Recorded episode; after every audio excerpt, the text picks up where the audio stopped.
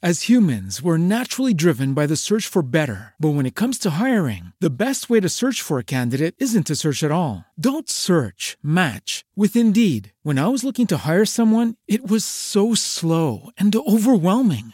I wish I had used Indeed. If you need to hire, you need Indeed. Indeed is your matching and hiring platform, with over 350 million global monthly visitors according to Indeed data, and a matching engine that helps you find quality candidates fast. Ditch the busy work. Use Indeed for scheduling, screening, and messaging so you can connect with candidates faster. And Indeed doesn't just help you hire faster. 93% of employers agree Indeed delivers the highest quality matches compared to other job sites, according to a recent Indeed survey. And listeners of this show will get a $75 sponsored job credit to get your jobs more visibility at Indeed.com/podcast. That's Indeed.com/podcast. Terms and conditions apply. With the Lucky Land Slots, you can get lucky just about anywhere. This is your captain speaking. We've got clear runway and the weather's fine, but we're just going to circle up here a while and get lucky. No, nothing like that. It's just these cash prizes add up quick. So I suggest you sit back, keep your tray table upright, and start getting lucky. Play for free at LuckyLandSlots.com. Are you feeling lucky? No purchase necessary. Void where prohibited by law. 18 plus terms and conditions apply. See website for details. Hey folks, welcome to this Anthro Life. I'm your host, Adam Gamwell. If you're new to the show, welcome to the pod family. And if you're a return listener, sure is good to have you back.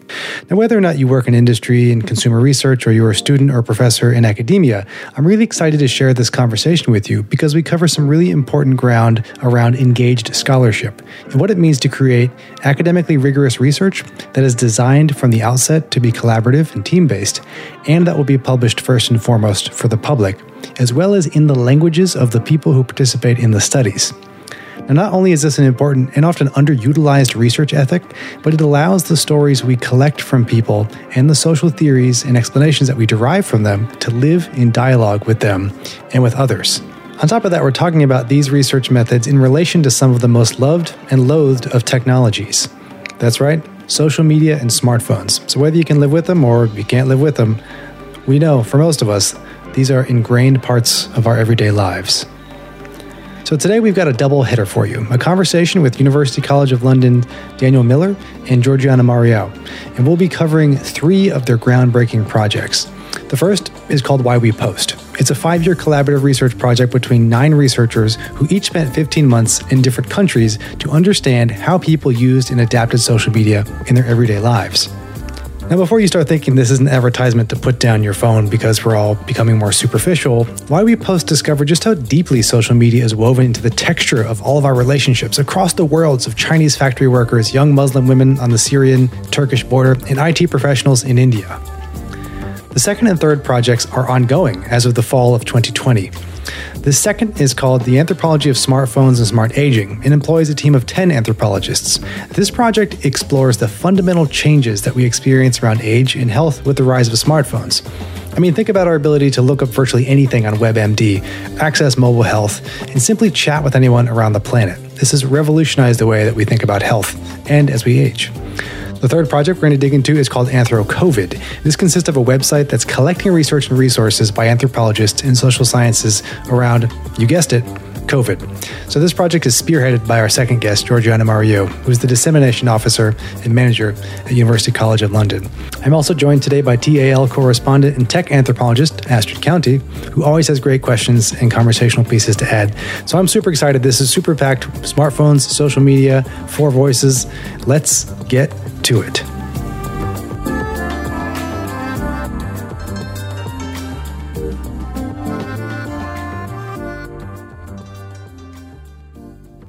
As you say, the first project was Why We Post, and in a way it had fairly straightforward objectives. There was so much discussion out there about social media and its consequences, and we just felt that what would be helpful to get a different kind of scholarship whereby people actually sat patiently for 16 months in different communities around the world And rather than imposing their own agenda, asking them about whatever was being debated in the newspapers, simply try and see it from the perspective of the community they were living amongst. What actually passed through their social media on a day-to-day basis, what was more important for them and consequential for them.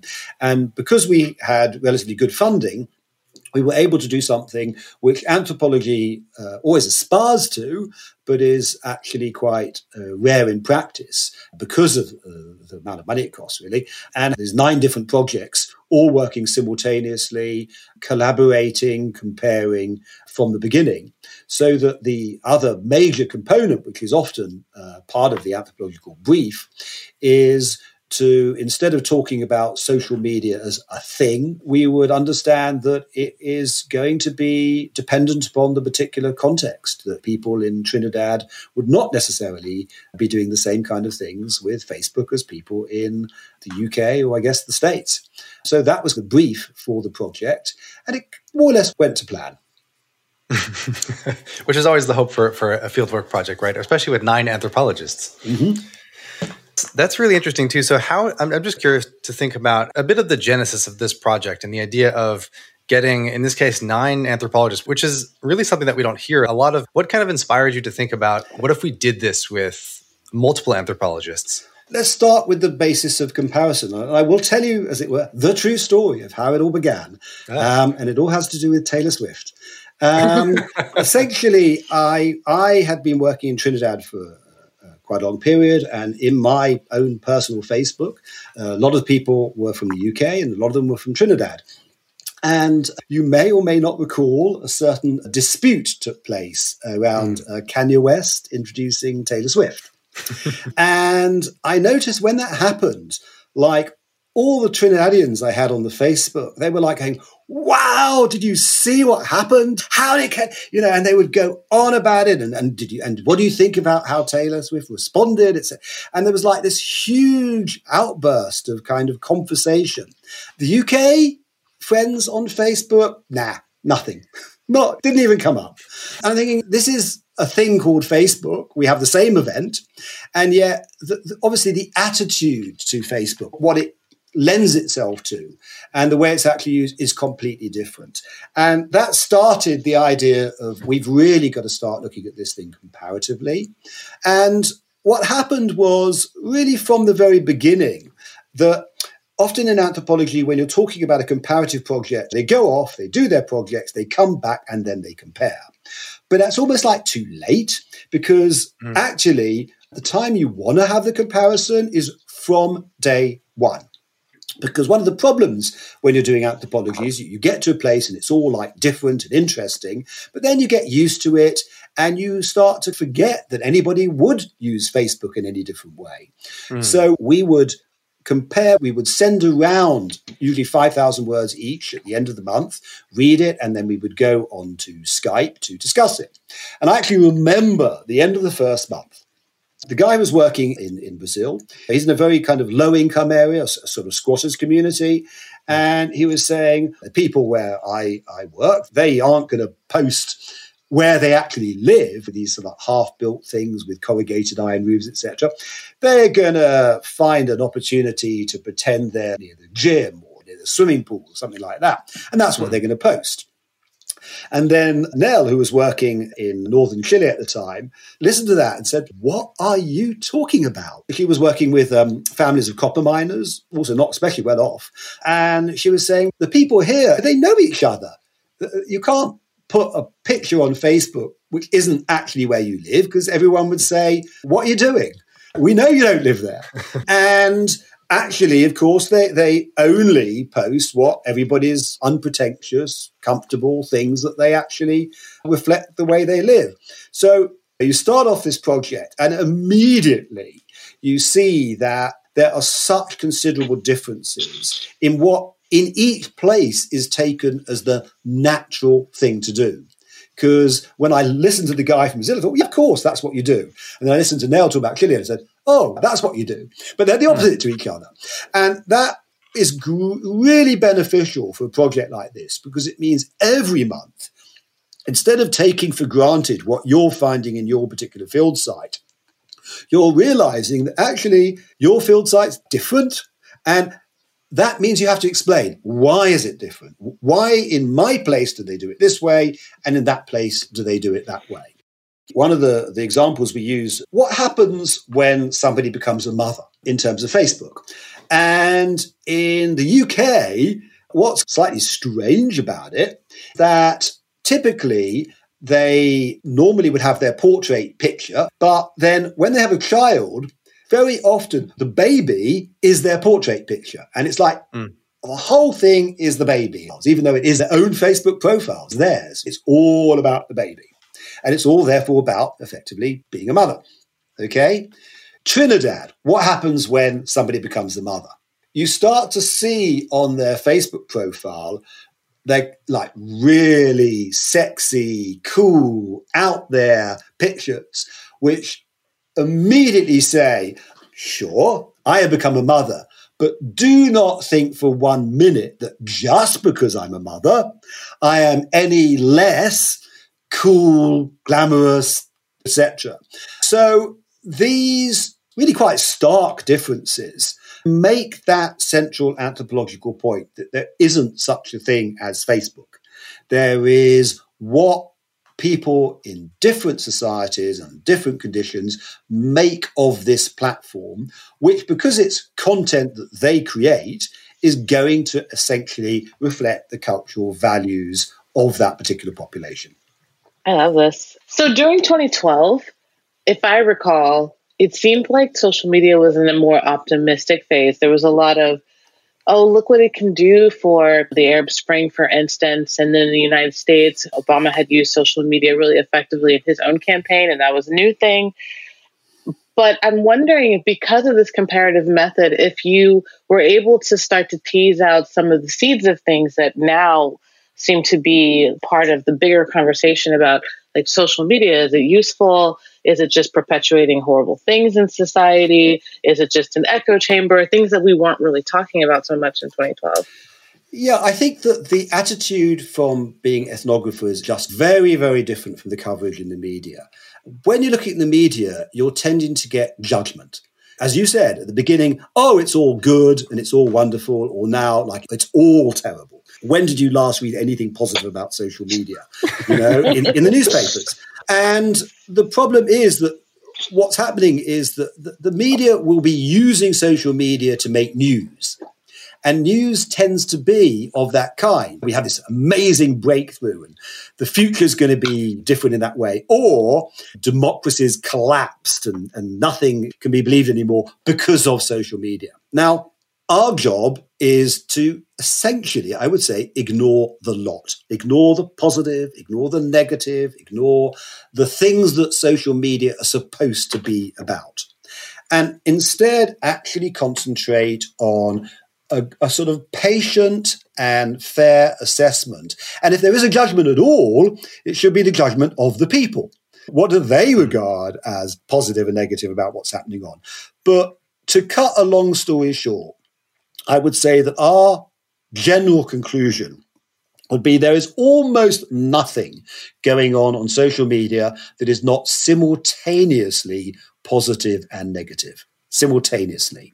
That if you can have a new capacity to look things up in maps, or it's going to have benefits. And the big one at the moment is really that on the one hand, there's the possibilities of surveillance. And in the middle of COVID, is that a good thing? Because it helps track and trace and smartphone apps that help you find out where somebody's been. Or is it a bad thing because it's detrimental to privacy, etc.?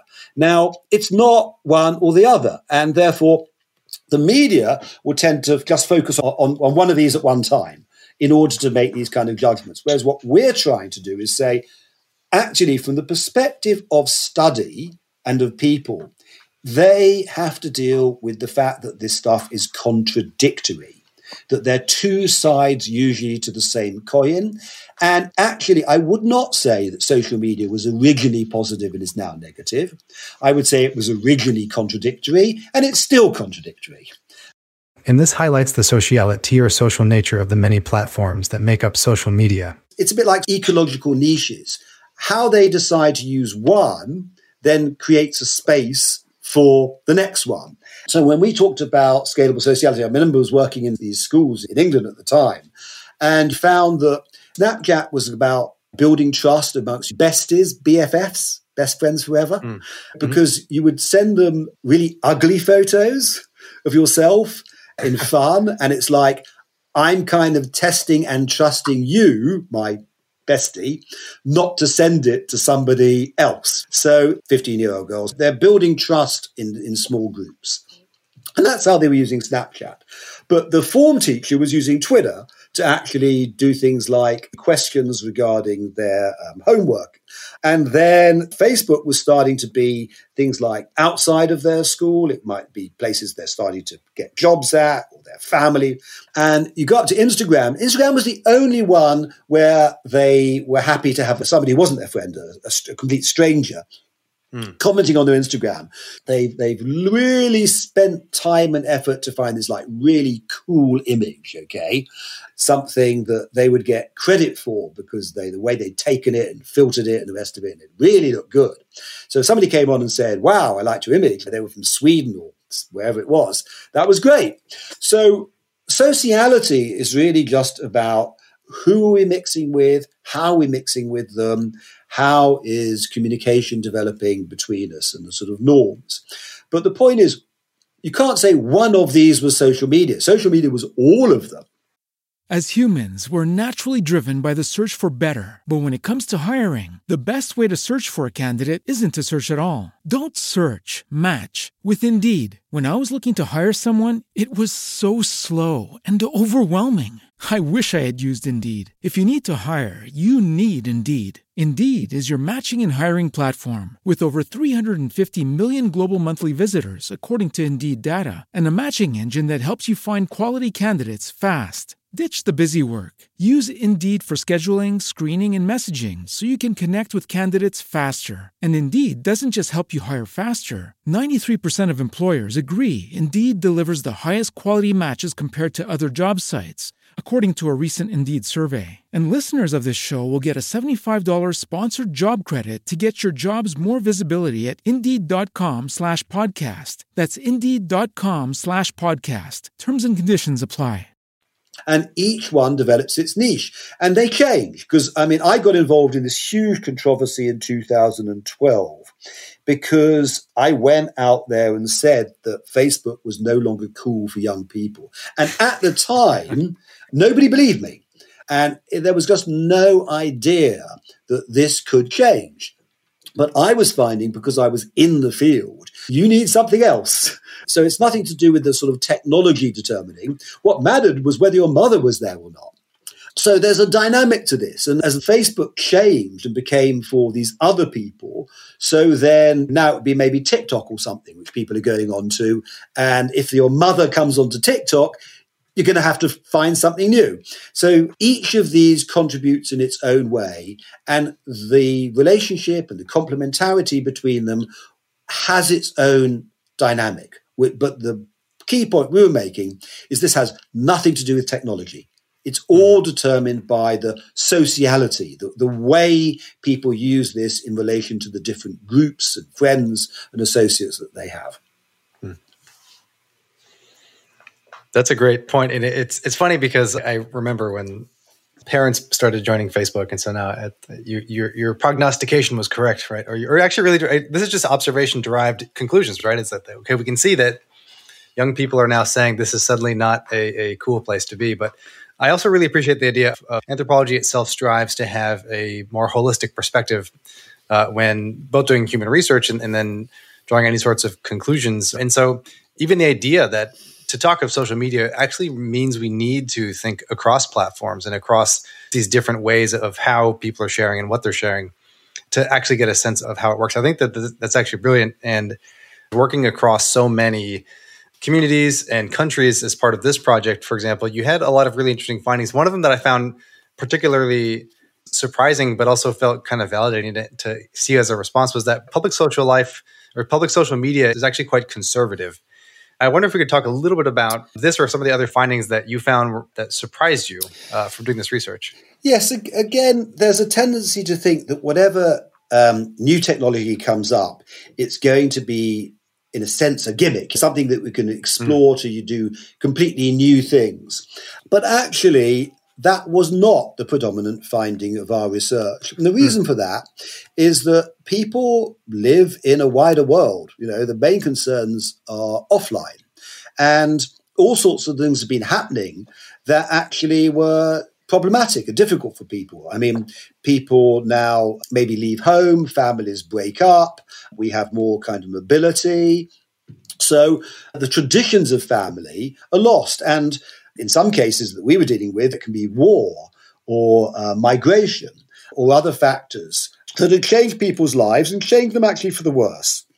So when you get a new technology like this, for people that are struggling or people that have problems, the first thing they want to do is not some fancy new possibility, but actually they want to know, is this something that can help them? Is this something that can help them repair some of those problems or deal with those problems? One of the effects of that then is, okay, if the family is dispersed, can we bring the family back together again?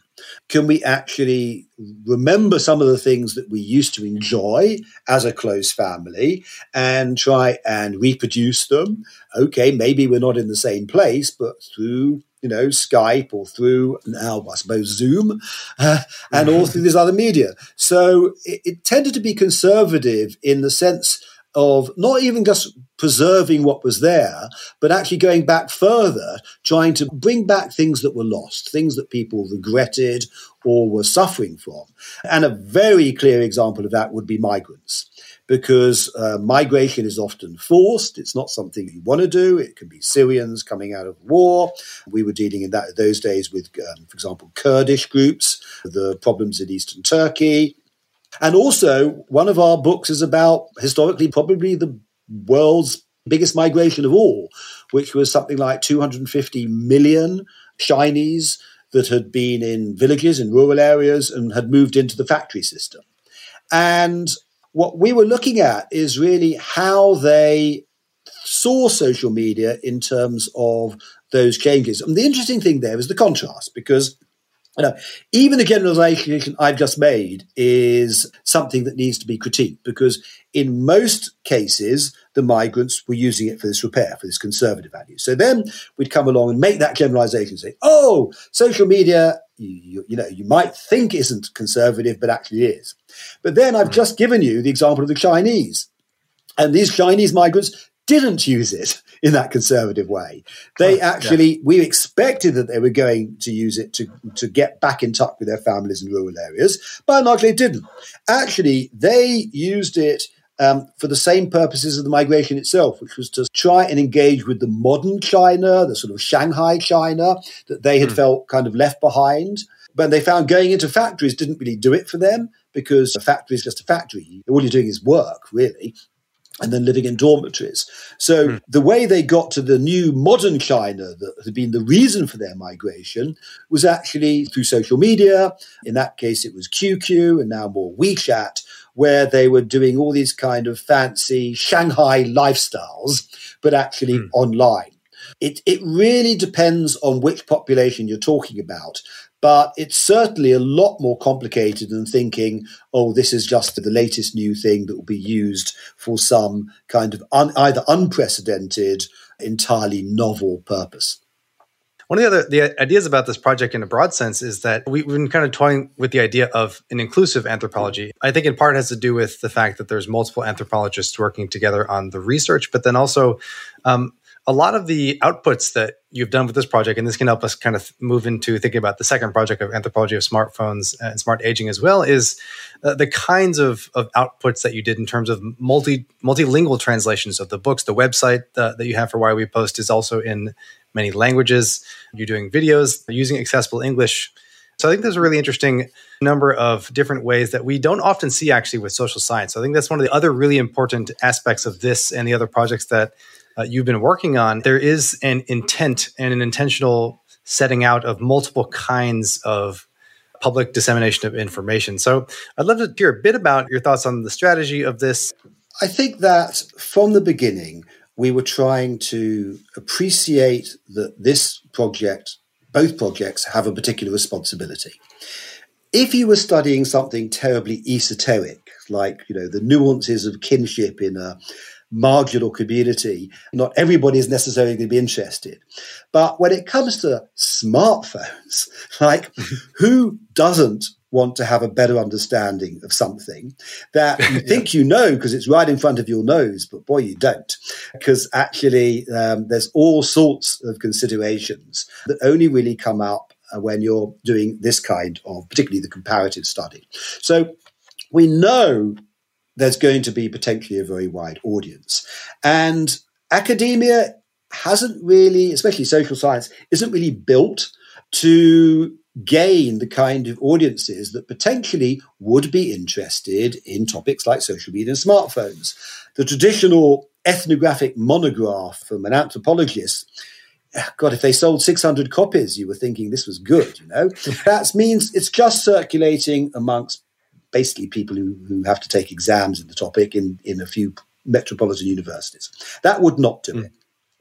So we aimed from the beginning to try and find ways to bring this to popularity, which we have been able to do. I mean, obviously we were delighted in July this year because the book series passed 1 million downloads. And for ethnographic monographs, 1 million has got to be pretty unusual. So the question is, how do you go from 600 copies to 1 million? And it's not one particular strategy. I guess we do think holistically. It's really pulling together a whole series of different strands and making them work together to build that kind of openness. And I would say the most important things were, number one, that we publish everything open access. And that means you don't have to pay for it. We work in countries often with people with very low income. A traditional monograph from a publisher, it's just not affordable. We strongly believe that people in these areas should have access to the stuff that we produce. We've used their time. They're the ones who've given us the information. Well, shouldn't they also have a right to get the information? So open access was vital, and we were very fortunate in that UCL, where we work, has the first fully open access university press in the UK. The second part, I would say, would be accessible English, because you can have it for free, but most academic work is just difficult in the sense that it's often obfuscating, it uses jargon and terminology. And as soon as you look at it, if you're not out from that particular kind of group or with that kind of education, you look at it and say, this is not intended for me. So inclusivity is about being kind of friendly and saying, we want to share, we really do want to share this. And if you look at it, you can see it's full of just interesting stories. We try and avoid any words that would not be familiar to somebody, let's say, finishing school or maybe first year university. So inclusivity comes with the kind of language you're using, but also the sort of the genre of writing style. Using stories and finding things that are just interesting to read and writing the kind of narrative that people enjoy. You want to write a book that people pick up and don't put down again until they finish it because they're actually finding it quite absorbing and exciting. The next is that it's not just monographs because people need to work up to that if that's not the kind of stuff they would normally read. We actually started blogging from day one. And that means that you've got 2 or 3 paragraphs, very straightforward, simple accounts of interesting things as they are happening. So you have that immediacy. This isn't something you're writing about later on. It's like, oh, last week, you know, somebody told me da-da-da-da. So people can start to follow it. They can get engaged with it. We also produced like about 100 films, but our films are short. Because we recognize from our own research that people these days, they like videos 2 or 3 minutes. One of the big innovations of our next series, The Anthropology of Smartphones and Smart Aging, is that we're going to actually put the films inside the books. Where in a book, normally you'd see like a still photo, but it's all digital, right? So actually, there is nothing to stop you putting a little film in, a little video, and maybe we'll do some short TikTok-style videos as well. And add these to the books because it gives you a sense of what the place is like and what the people is like that you can't always express just in words. Having the sort of complement between the visual and the textual works well. Yet another strategy is actually translating the books into the languages, which in most instances we do. In India, we were lucky because we were able to do it both in Tamil, which was the local language, and Hindi, which is the national language.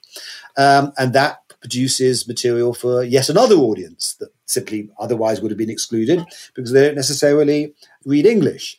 Yet another strategy is we produced a MOOC, and we're going to do another one for the current project. And these are, again, free. If you haven't tried a MOOC, they're kind of university courses at one level, but they're really like social media platforms because, at least in the FutureLearn platform which we use, there's a lot of interactivity between the people taking the course. We'll make a statement about how people use visual material in a particular platform. And then one of the students taking the course says, well, you know, I'm from South Africa, and actually this is the way we do it. And then 2 minutes later, somebody will say, oh, here in Russia, you know, actually we don't do that, we do this. The material itself is kind of extended through the conversation of students from all around the world. So people look at maybe a film or the website or the blog, then they get interested, they take the MOOC, and then they get more interested and they read the book. And I would say it's essentially by combining all those different strategies rather than any one of them, because one alone wouldn't work, that we kind of take this from something that is read by 600 people to the figure we have now of over 1 million downloads. And one of the nice things about that figure of the million is because these are downloads, we're able to monitor where they come from. For anthropologists, it's really exciting, you know, when you see 10,000 people in Ethiopia or 15,000 in the Philippines, you see that the readership of these books is global. It includes all the kind of places also where field work is being done. I should have said, between these projects, we have members of the team from China, Latin America, Africa, India, all over. There is a sense of this global project that comes from the global and is available to the global and is being consumed globally. And that is clearly one of the aspirations of anthropology that we have been very keen to realize. It's incredibly refreshing to see this. I think it's important for anthropologists and social scientists to recognize that the mainstay of our research for 100 plus years has been this kind of monograph model, which obviously is, as you... As humans, we're naturally driven by the search for better. But when it comes to hiring, the best way to search for a candidate isn't to search at all. Don't search, match with Indeed. When I was looking to hire someone, it was so slow and overwhelming. I wish I had used Indeed. If you need to hire, you need Indeed. Indeed is your matching and hiring platform, with over 350 million global monthly visitors according to Indeed data, and a matching engine that helps you find quality candidates fast. Ditch the busy work. Use Indeed for scheduling, screening, and messaging so you can connect with candidates faster. And Indeed doesn't just help you hire faster. 93% of employers agree Indeed delivers the highest quality matches compared to other job sites, according to a recent Indeed survey. And listeners of this show will get a $75 sponsored job credit to get your jobs more visibility at Indeed.com/podcast. That's Indeed.com/podcast. Terms and conditions apply. Hello, it is Ryan, and we could all use an extra bright spot in our day, couldn't we? Just to make up for things like sitting in traffic, doing the dishes, counting your steps, you know, all the mundane stuff. That is why I'm such a big fan of Chumba Casino. Chumba Casino has all your favorite social casino-style games that you can play for free anytime, anywhere with daily bonuses. That should brighten your day a little. Actually, a lot. So sign up now at ChumbaCasino.com. That's ChumbaCasino.com. No purchase necessary. VGW Group. Void where prohibited by law. See terms and conditions. 18+. Rightly point out for a very specific audience. Well, today we have so many interesting options of, in this case, a MOOC, right? A massively open online course. Is that what that stands for? Yep.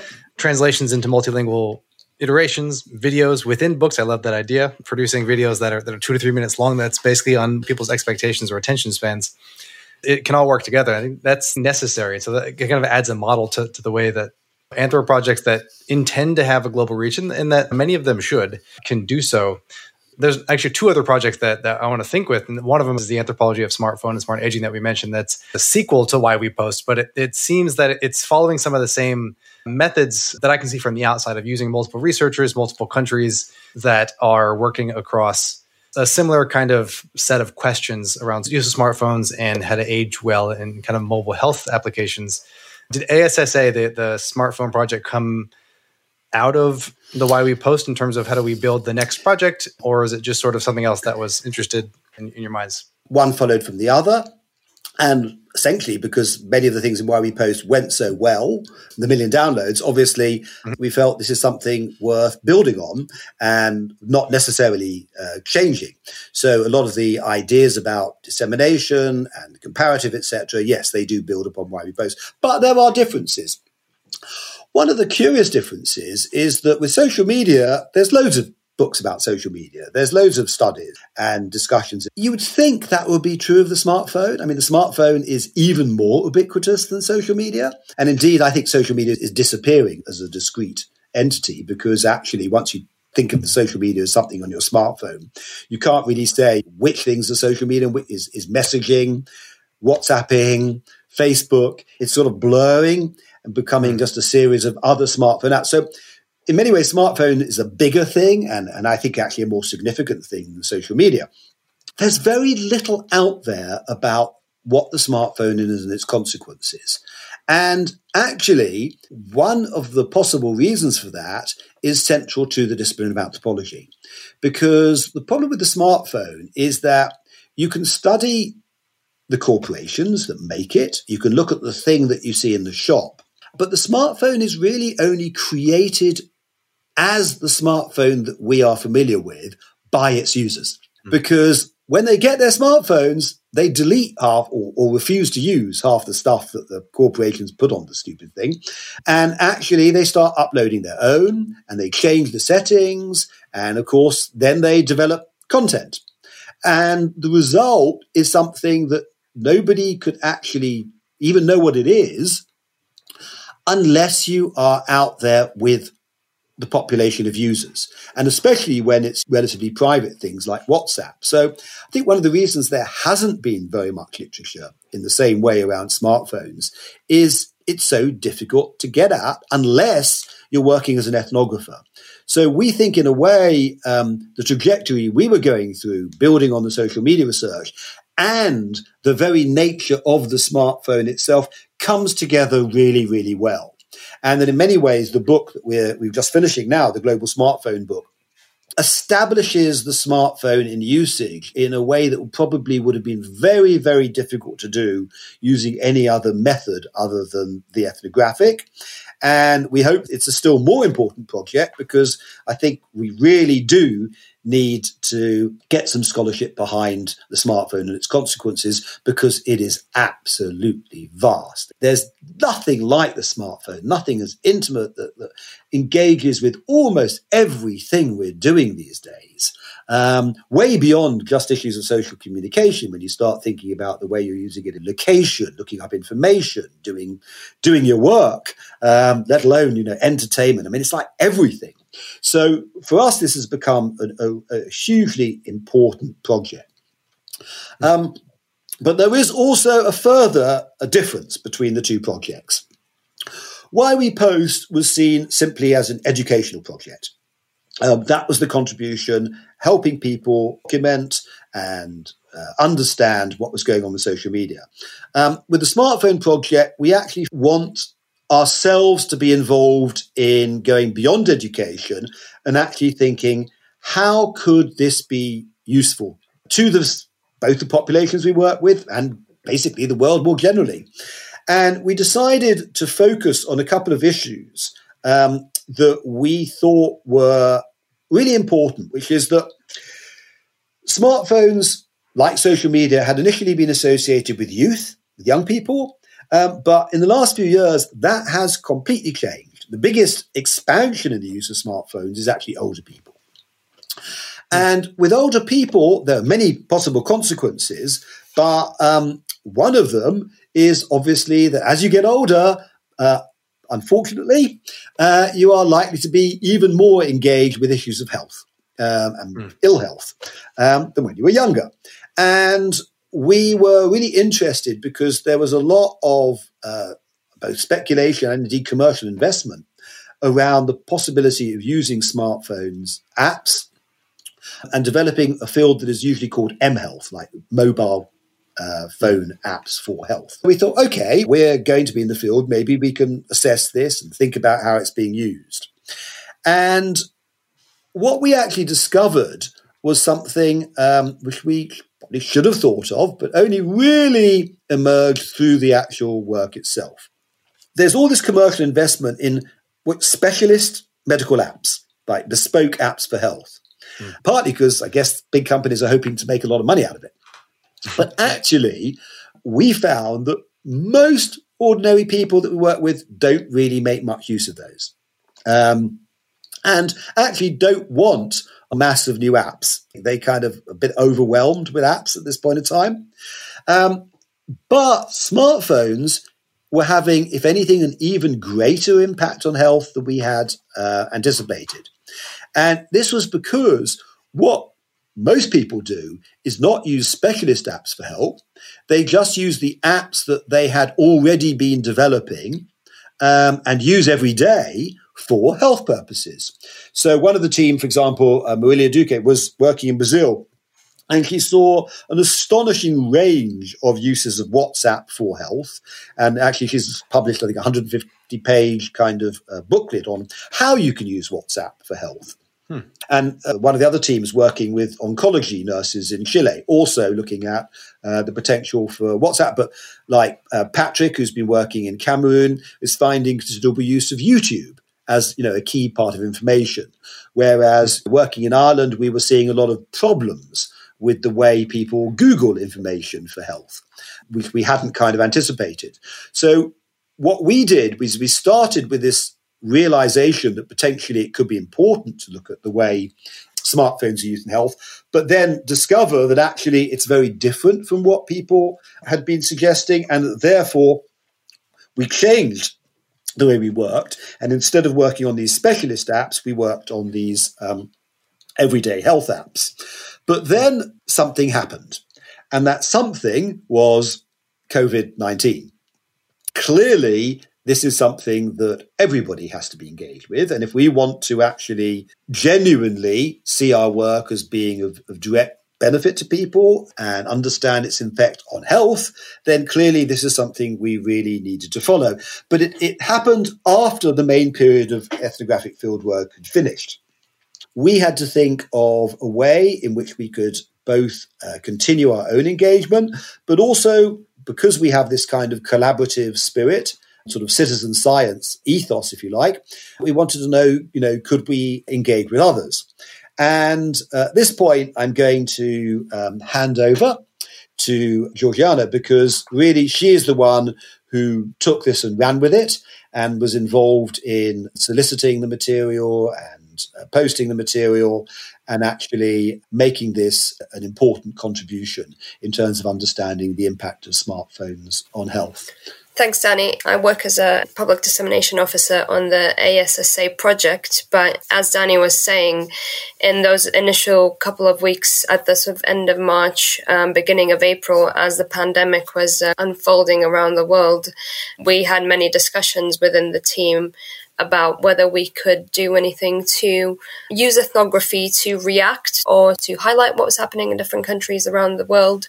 Within the ASSA team, we started to compare digital materials, and posts and memes were being circulated in each field site. But then together with some of our colleagues at the Center for Digital Anthropology based at UCL, Hannah, Heidi and Maria, we set up a website where we encouraged anthropologists around the world to send in basically reports, as Danny says, to document how the pandemic affected people across the world and how that was happening in their field site or with people that they were doing research with.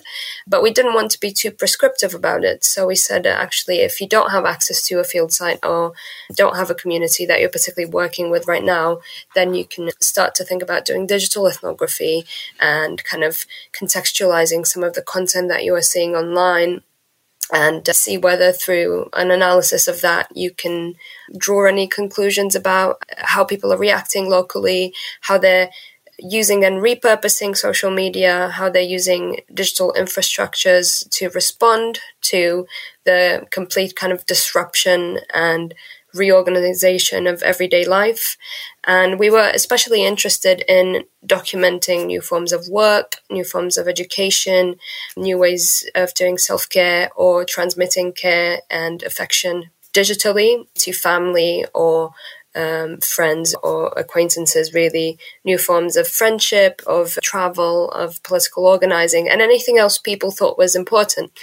And it became an archive for different experiences and getting an insight into how people were adapting their routines, their everyday life, and how it changed over time. Really interesting to see how it evolved, because we got something like over 100 reports in total in the end.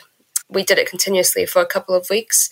And at the beginning, I was sort of liaising with anthropologists and anthropology and PhD students who were sending these in. And at the beginning, they were emailing me and asking how to conduct this ad hoc research. We gave them a sort of period of 2 weeks to respond to different questions. So in the initial 2 weeks, we asked them to document how people were responding, you know, how people were sharing information that they found online and how they made a judgment as to what information should be shared. And then we gave them 2 weeks to research that topic. So it was quite kind of ad hoc. And then at the end of the 2 weeks, they would then report on their findings and we would move on to the second question. We asked a total of 6 questions. And it was interesting that at the beginning, people were emailing me and asking how they should do this research. How do they do this research when they're stuck in their field site or they're stuck at home? And we had very different dynamics. For example, we had someone who was stuck in Ecuador, Amazon forest in Ecuador, in a scientific station. And so she said, actually, I was going to finish my field work, but I had no way of doing that because I can't travel. And then we had people who are stuck at home and unable to start or continue their field work. And so each of these ended up unfolding quite differently, but they essentially relied a lot on digital ethnography to analyze these questions. And that happened in a number of different ways.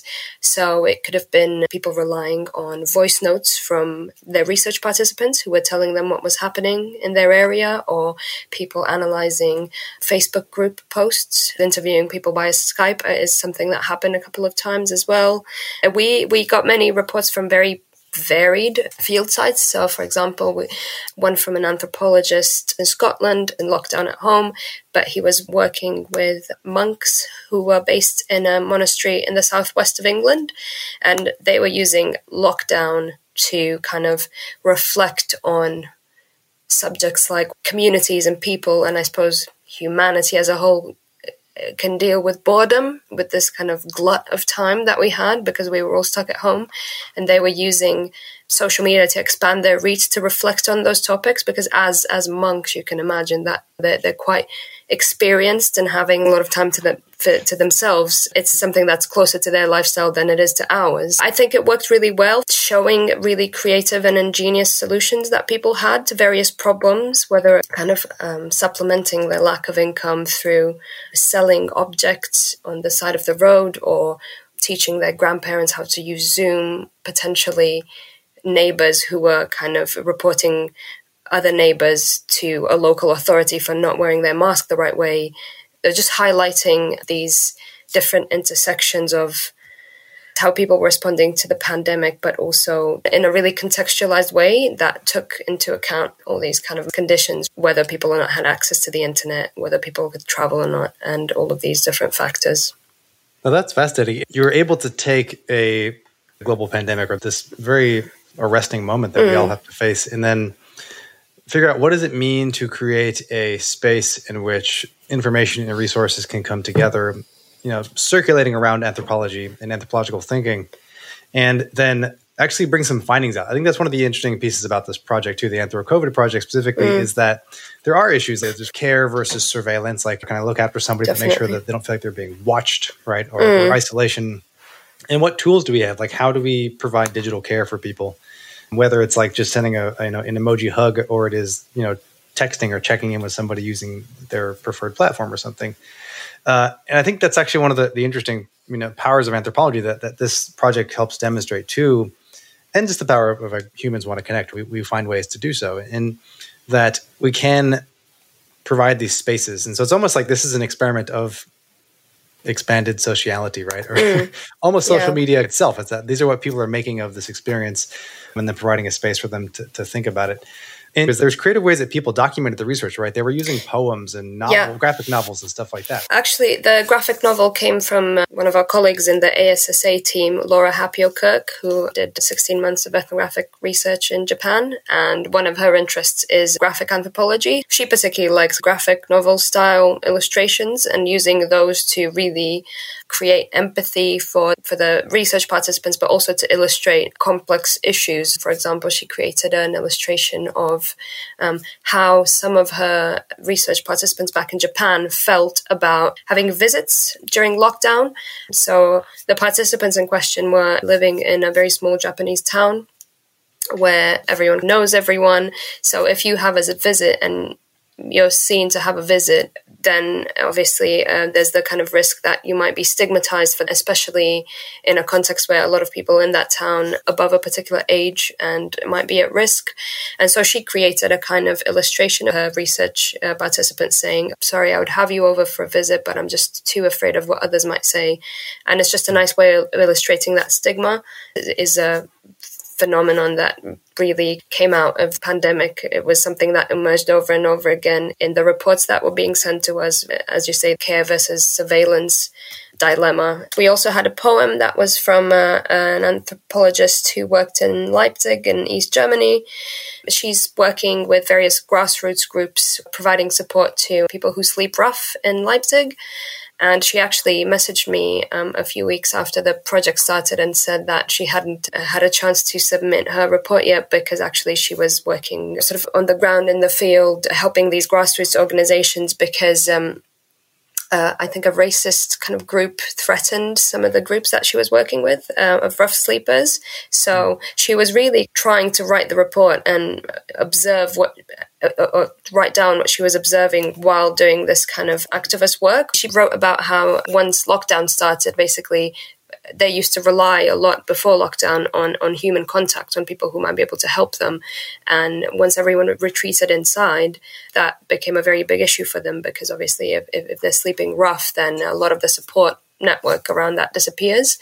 And she also documented the different ways in which local people found solutions. So they would leave these kind of gift fences where they would just leave bags of kind of necessities and food items and things like that on various fences where they knew that the rough sleepers were likely to be. And because I suppose as a researcher, she was quite affected by the subject matter of the research. She could express that very well through a poem, which kind of was just a description of the social reality of doing this research. It was really interesting to see findings documented in that way. And I think this kind of reportage helps challenge things like harmful messages about marginalized people, challenges hierarchies, and I think sometimes it can create empathy for people that maybe we read about in the media as maybe refusing to wear masks or other messages like that. But then when you actually read reports from the field that explain how those people in question interpret health messages, it just gives you an insight into what factors might be stopping people from getting the help they need. That makes good sense too. And I think it's so important to break down some of those narratives too, right? That we may have one specific perspective. We say these people are not wearing masks. How we report that information too. Yeah. It makes a huge difference. I wonder, as a final question for both Georgiana and Daniel here, if there were either researchers that work in academia or in industry, they were interested in these kinds of collaborative. There's two main pieces that I think are so important here. That there's the idea of this collaborative and comparative, like from the outset research you're doing, and then the inclusive outputs that you are putting together. And so like AnthroCOVID.com is the website that we're just talking about for the project. Yeah. And that's where people can go and see some of the findings, but that's kind of what they are, right? Like what are some of the broad themes that we're seeing, as well as then in the Why We Post and Smartphones and Smart Aging project On one level, here's a moment that we have an opportunity to collect information in a time of isolation. And it seems too, like even part of our conversation, that like the AnthroCOVID project is a response and built off of some of the work that we've already seen. Are there any pieces of advice you would have for folks that are thinking about, I want to do this, but I have no idea how to start? Is it get research questions that you feel are broad enough that can be answered across a number of sites? Is it finding a problem that's big enough, i.e. COVID and or smartphones, that multiple people can kind of dig into? Is it about, right, for example, I was also really quite inspired by the fact that blogging about things as they happened during the project was one of the main ideas as just getting started for the project, rather than waiting to either compare at the end and or write up your findings at the end. Having sort of live commentary as you go, I think, is actually an incredibly important part that we actually don't see a lot of. So that might be one of the answers I'm thinking of. But are there any other pieces like this or any kind of advice you'd have for researchers, industry or not, that would want to do these kinds of collaborative and inclusive projects? Yeah, I think it's cultural anthropology. When I came into this discipline, I thought, well, it's called social anthropology, but sometimes it just isn't that social. It could be, because the projects like Why We Post and ASA were well-funded. So obviously, if you have that kind of grant proposal and you get it and you can fund things, then that's a category all on its own. Mm-hmm. But actually, there are many, many things you can do which require no additional funding at all. They just require initiative, openness, and actually just the desire to collaborate. AnthroCOVID is obviously an example of that. In our lecture, the main thing it required was organisation.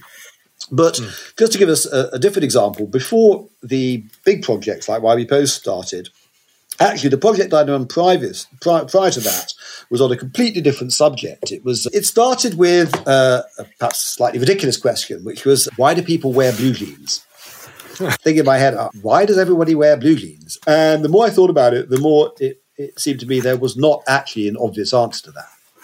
The answer turned out to be was likely to be quite interesting. And what I did then was, I didn't have the funding, but I just put a thing out there and said, hey, I'm going to start this project. I'll probably start it about 18 months from now, and I'll do it for this and that period. So if you're trying to think what projects you might get involved in, is there anything linked to that that you might like to decide to get involved in? Partly because you would then know that you would not be doing your own research in isolation, but actually there would be a conversation. And that worked well. In the end, I think there were about 9 or 10 projects. They all were completely independent, no funding at all. But for that period of time, when we were doing the research, we were continually in conversation. An edited book came from that, as well as people's own individual things. It was simply the openness to the idea that it's perhaps just more interesting, more fun, to be doing things socially, in collaboration, than just as used to be the pattern, which was find something nobody else is doing and do it. Because, okay, that's fair enough in itself. But actually, projects do tend to relate to each other, and anthropology is supposed to be comparative and collaborative. So even without funding, you can actually develop multiple cited projects of that kind. And actually, in that case, it wasn't even just anthropologists. Somebody said, oh, well, I'd like to do something on the history of blue jeans. Or somebody might decide to look at the ethics of organic clothing and the problems of blue jeans for pollution and cotton. So there's all sorts of things that could come together from different perspectives. Seeing that could work without funding was part of the inspiration for them trying for a grant that would actually allow us to do this on a bigger scale, which was the projects that we've just been talking about. Completely agree with Danny. It was more of a citizen science type of website, and I think some of the things that we aimed to do were, I think, to be quite open about who we would get contributions from. So we initially said it should be anthropologists around the world, but obviously if someone emailed us and said, I'm a user experience designer, sociologist, and we wouldn't turn them down for that because their contribution would be quite useful as well. I think getting stuff out there fairly quickly and without a sort of long-winded editing process was useful, telling people that we would aim to get their piece up as soon as possible and just spending, say, an hour a day just looking through the latest submissions and having them up really soon, because I think often people submit several times. So we had these 6 questions. One was about how people find and share information online. The second one was about how people have responded to lockdown. We had one on online education. We had one on care and surveillance, one on how people convey affection, and we closed with one about struggles and morality, which was more general and all-encompassing. People were encouraged by the fact that we published them quite quickly. We had a couple of anthropologists who actually contributed to each topic, which was really valuable because it added to the diversity of the reports, and it meant that the activity carried on well after the last deadline was announced. I think summarizing everything that we got and putting that on in a separate place and saying, you know, you don't have to read through these 100 reports. Actually, these are the main themes that are emerging. This is what they're telling us. This is what we think they mean. So if you're interested in Brazil, then go to these reports. So I think helping people who are interested in the site and reading the site navigate what was coming out of the reports was also something that I would advise that people could do if they wanted to do something like this. That's great too. Just this simple idea of layering information. But here's a top level. Here's a 2-page, like a one page, like top report. That's a really wonderful way to think about that too. This has been an incredible conversation. I want to thank both Daniel Miller and Georgiana Mario for joining us on the podcast today. This has been a enlightening and amazing conversation. So I know we've talked about there's websites, there's MOOCs, there's videos. Yeah. Is there anything that you want to let folks know about where they can find more information about these projects and where they can get involved? So you can follow us. We post most often on Twitter, so you can follow us at ASSAUCL, our current project, Anthropology of Smartphones and Smart Aging UCL, and our blog. Google UCL ASSA, you'll get blogs.ucl.ac.uk/ASSA. But if you follow us on Twitter, then you'll be able to follow us everywhere. And if you just look up Anthropology of Smartphones and Smart Aging, we're pretty much on every major social media, and we post, we try to do it a couple of times a week, but it's at least weekly. Very good, cool. And we'll post all these links as well on the show notes so people can click their way into Fantastic. Them. Thank you. Yeah. Thank you very much. Thanks for having us. Thanks again to Daniel Miller and Georgiana Mario. It's been really inspiring to learn some of the unexpected insights about social media, smartphones, and COVID research, as well as what a global and public-first strategy for your research looks like. And we want to congratulate them on their incredible work at getting over 1 million downloads. And I highly recommend you check out their MOOC, their online course. It's amazing. This episode was brought to you with a ton of support and help from our fall 2020 cohort of interns, Xin Yao Lin, Sarah Schmieder, and Elizabeth Smythe. They're helping with editing our show, doing social media, show art, and so much more. So a big thank you to you all. You're doing amazing work. Please be sure to share this Anthro Life with someone you care about. It's one of the biggest compliments you can give us and really helps us grow the community. And speaking of, you can check out our new Medium blog, Voice and Value, over at medium.com/missing-link. This is from Missing Link Studios. This is my production company out of which we make this Anthro Life and a bunch of other awesome media projects. Again, that's medium.com/missing-link. Check out the blog, share the podcast, and let's keep bringing the love. We could use it. As always, it's been a pleasure to be with you. And we'll catch you next time. I'm Adam Gamwell.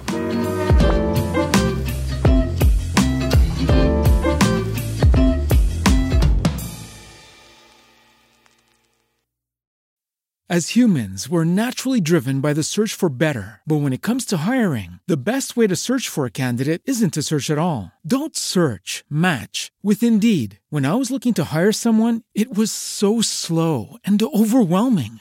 I wish I had used Indeed. If you need to hire, you need Indeed. Indeed is your matching and hiring platform, with over 350 million global monthly visitors according to Indeed data, and a matching engine that helps you find quality candidates fast. Ditch the busy work. Use Indeed for scheduling, screening, and messaging so you can connect with candidates faster. And Indeed doesn't just help you hire faster. 93% of employers agree Indeed delivers the highest quality matches compared to other job sites, according to a recent Indeed survey. And listeners of this show will get a $75 sponsored job credit to get your jobs more visibility at Indeed.com/podcast. That's Indeed.com/podcast. Terms and conditions apply.